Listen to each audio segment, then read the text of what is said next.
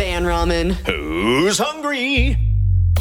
Welcome to Fan Ramen. The official podcast of Black Ramen. We're a band who writes epic music for film and games. And we're here to read your fan fiction. I'm Lindy. Konnichiwa!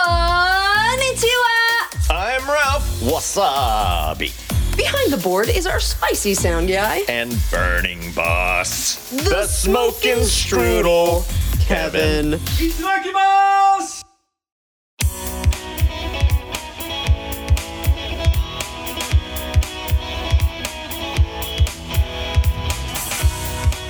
Welcome to season two, episode 10.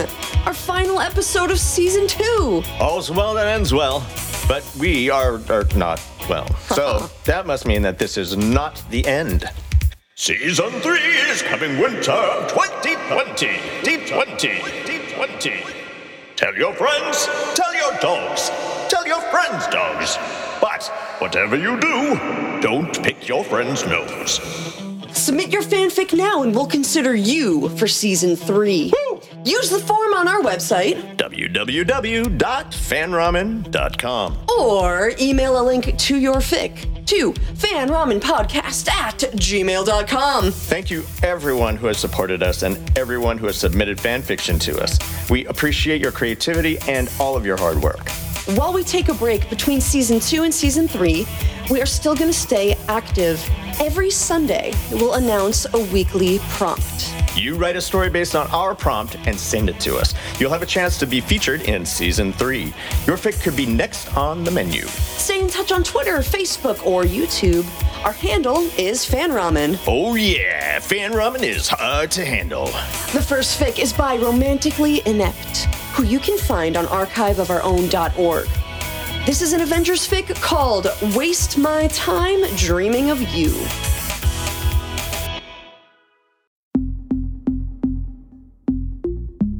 Peter's putting himself through college, working as a barista by day and Spider Man by night.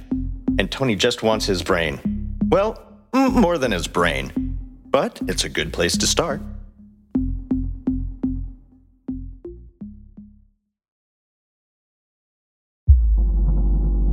Tony's head hurts. That's a kind way of describing how he feels. Closing his eyes feels like rubbing sandpaper over his corneas. His mouth is dry, his forehead is throbbing, and the dull ache in his stomach tells him he's way too close to running on empty. Jarvis, He says, voice raspy. coffee. Might I suggest something with more nutritional value, sir? Tony drops his head into his hands, wincing as soon as he does it. His fingers are covered in grease and oil, and now his face is too. Lovely. Coffee. He repeats. He thinks he hears Jarvis sigh, but he's not sure. The AI has resisted every one of Tony's attempts to control his sass, and at this point, Tony has pretty much given up. If you recall, sir, Jarvis says, and yeah, Tony needs to figure out how to tone him down. You raided every coffee machine in the building for spare parts on the second day of this escapade. Tony glances up, ready to call bullshit, but there's a coffee machine graveyard in the corner of his workshop, and he, he doesn't remember scavenging parts, but it's very obvious that he did. He groans, flopping back in his chair. Delivery? For security reasons, Captain Rogers has requested. Tony groans again, louder. It's bad enough that his own AI snarks at him. It's worse that Jarvis listens to Steve more than he listens to Tony. Uh, fine. he says, reluctantly pushing himself to his feet.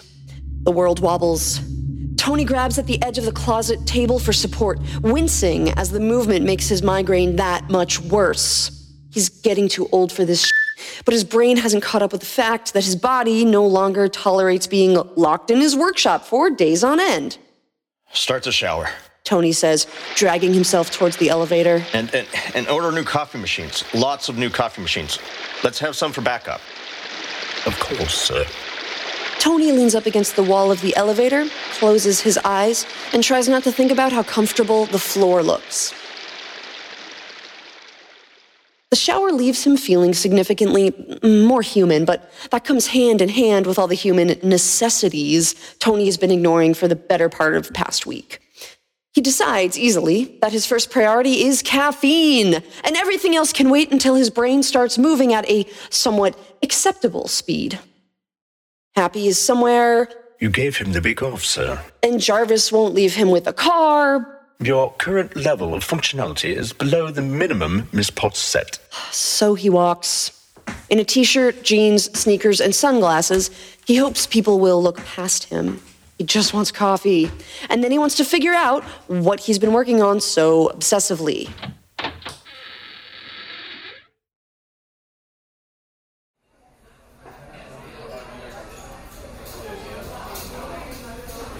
He makes it to the coffee shop down the street without incident. The moment he walks in, though, he knows he's screwed. The kid behind the counter looks up to greet him, and then his eyes go a little wide. It's a small expression, and the kid schools it pretty quickly, but Tony still notices. Damn it. Running a hand through his hair, Tony prepares for the worst.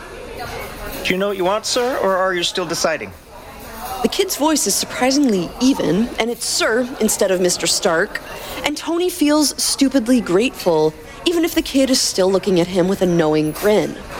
He can deal with one starstruck barista. He steps up to the counter and doesn't take off his sunglasses. Black coffee, medium roast, no room. Three sugars. He drops the pitch of his voice. Thank you. The kid presses a few buttons on the tablet in front of him, and Tony takes a minute to look at him. He's cute, the type Tony would go for if Pepper had better things to do than be arm candy for an event. The kid glances up, catches him looking, and his grin goes wry for a moment. That'll be $3.18. Tony doesn't remember the last time he was asked to pay for something. Scratch that, he does, but the state of New York had been doing the asking, and Tony had been going to contribute to the rebuilding anyway. He just doesn't remember the last time he was asked to pay for something like coffee. The kid raises an eyebrow expectantly, and Tony finds himself pulling his wallet out of his pocket and handing over a card. Thanks. The kid flashes him a smile, swipes his card, and hands it back. For a moment, all Tony can do is stare dumbly at it, and then he snatches it back with a huff. He needs coffee and sleep and food and coffee. Would have considered giving it to you on the house if your last paper on entanglement Hamiltonians hadn't been so half-assed, sir. There's a definite pause before the last word. Tony isn't thinking about it. He's thinking about how the scrawny barista at the coffee shop down the street knows he put negative effort into his last publication. What's your name? He asks, because the kid needs a name in his head and he's lacking the name tag the big corporations make their workers wear. Peter. That's all he gets. Peter. No last name, no life story, no explanation. Tony doesn't notice that his headache is gone. You read my paper? The kid, Peter, nods, grabs an empty cup, and starts willing it with coffee. Tony waits, expecting something, but all he gets is the cup handed to him a moment later. Sugar's over there. Peter says, pointing somewhere behind Tony. Sign? That, at least, is familiar. Tony gives autographs. It's nice and disappointing at the same time. But when he looks down, Peter is pushing a receipt towards him. A receipt for a coffee that he bought. Tony blinks at it and then picks up a pen and scribbles his name. But he doesn't push the receipt back. Instead, under his signature, he writes his phone number. His personal one. The one that Pepper and Rhodey and Steve have. That better not end up online. He says. Call me if you ever want to discuss entanglement or anything. He pulls a few bills out of his wallet and drops them in the tip jar. They're hundreds, and Peter looks up at him questioningly. Tony takes a sip of his coffee, burns his lip, and makes a face at how bitter it is. Right, right, sugar. Call me.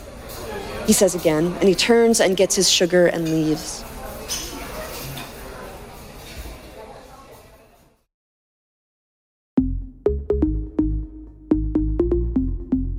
Ah, ha, ha. love at a coffee shop. That's my favorite place to fall in love. Ah, Kawaii, I know. coffee just makes love so much better. Well, the next fic is also a tale of heroes falling in love. Zmethos wrote a fic from Highlander, the series. You can find this fic on archiveofourown.org. Make sure to support your fellow writers and give this story a kudos and a follow. Definitely make sure you're supporting the writing community. I favorited and followed every story and every author that's appeared on this podcast. The work you do is amazing, and you guys deserve to be heard. Keep writing, keep reading, keep listening. And thank you so much for your time and your effort. We appreciate it so, so much. You have no idea. We love you guys. This is our final episode of season two. Yeah. I'll miss you, Ralph. Yeah, well, maybe not. Okay, we'll post prompts every Sunday while we take a break. Visit our Patreon for outtakes, bloopers, and interviews. We even post some of that stuff for free. So, What? Yeah, you don't even need a subscription to check out some of these posts. I thought I was getting paid for this. You're not? Oh. Yeah. Well, if you have any thoughts about Ralph getting paid for this or anything, email us at fanramenpodcast at gmail.com. We're monitoring our email in between seasons. Here's Out of Bounds by Zamithos.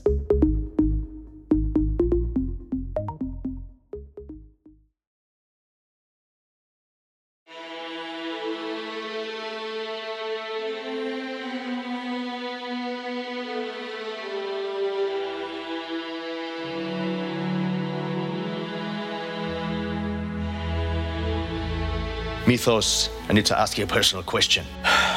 Methos sighed and rested more fully against the counter in Duncan's barge, clutching the beer bottle a little more tightly.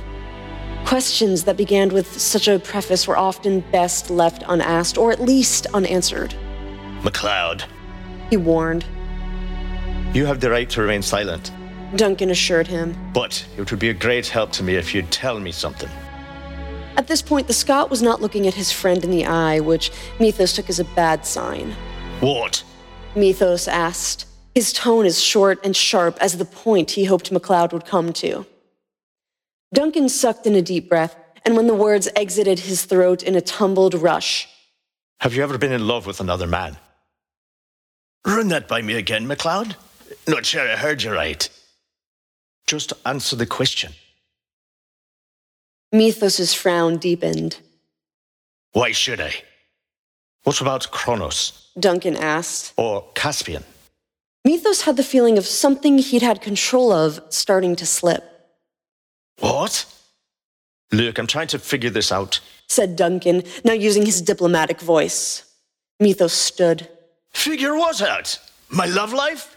Duncan rounded on him. You know what we are, the two of us.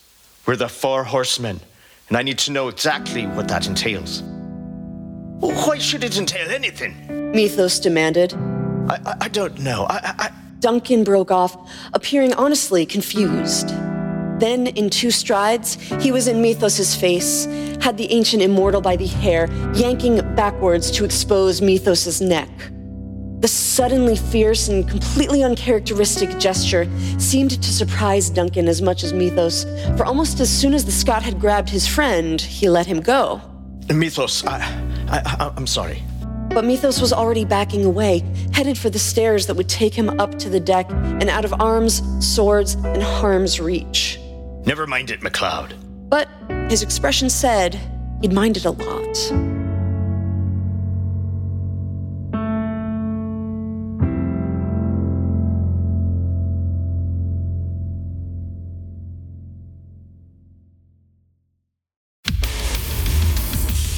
Aww.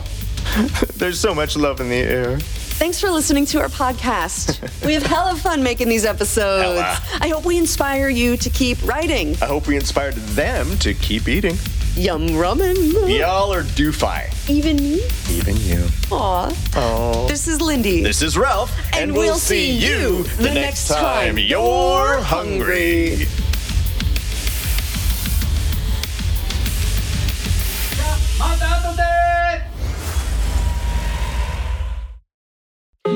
Podcast produced by Lindy Day and Ralph Avalon. Sound design and engineering by Kevin Villagestone. Music by Black Ramen. Recorded and mixed in the Black Ramen Studios.